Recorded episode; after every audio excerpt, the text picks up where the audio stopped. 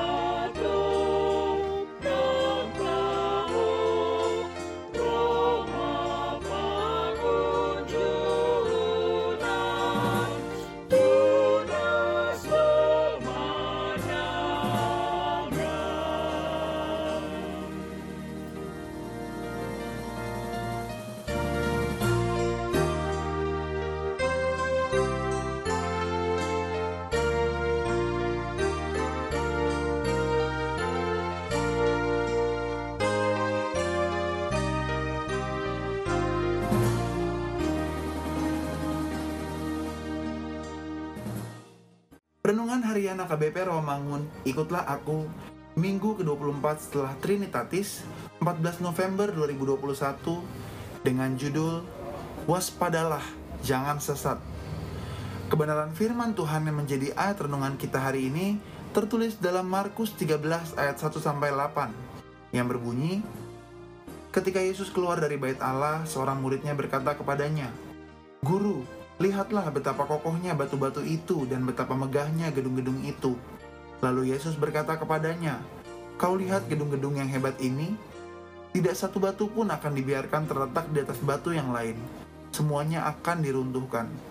Ketika Yesus duduk di atas bukit Zaitun, berhadapan dengan bait Allah, Petrus, Yakobus, Yohanes, dan Andreas bertanya sendirian kepadanya, Katakanlah kepada kami, Bila manakah itu akan terjadi dan apakah tandanya? Kalau semuanya itu akan sampai kepada kesudahannya. Maka mulailah Yesus berkata kepada mereka, Waspadalah supaya jangan ada orang yang menyesatkan kamu. Akan datang banyak orang dengan memakai namaku dan berkata, Akulah dia, dan mereka akan menyesatkan banyak orang. Dan apabila kamu mendengar deru perang atau kabar-kabar tentang perang, janganlah kamu gelisah, Semuanya itu harus terjadi, tetapi itu belum kesudahannya. Sebab bangsa akan bangkit melawan bangsa dan kerajaan melawan kerajaan. Akan terjadi gempa bumi di berbagai tempat dan akan ada kelaparan. Semua itu barulah permulaan penderitaan menjelang zaman baru. Demikian firman Tuhan. Secara keseluruhan, perikop ini menceritakan kejadian-kejadian yang semuanya menunjukkan pada penderitaan yang akan dialami oleh setiap orang tanpa terkecuali. Hal ini digunakan untuk menegur orang-orang kafir agar bertobat dan turut serta menjadi pengikut Yesus serta percaya kepadanya.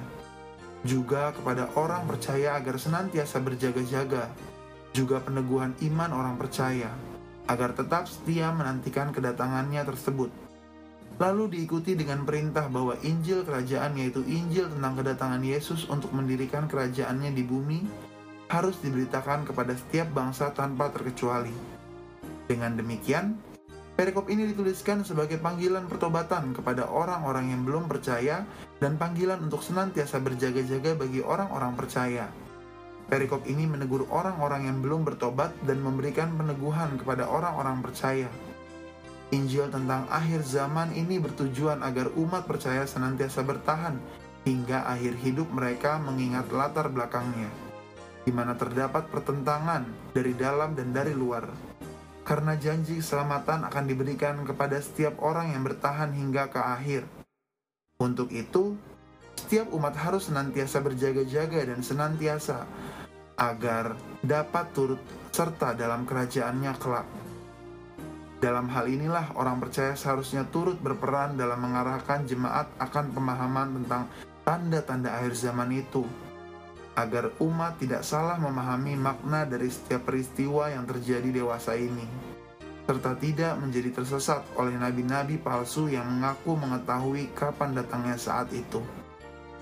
Marilah kita berdoa.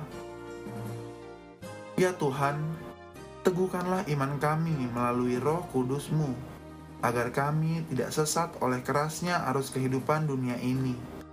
Amin.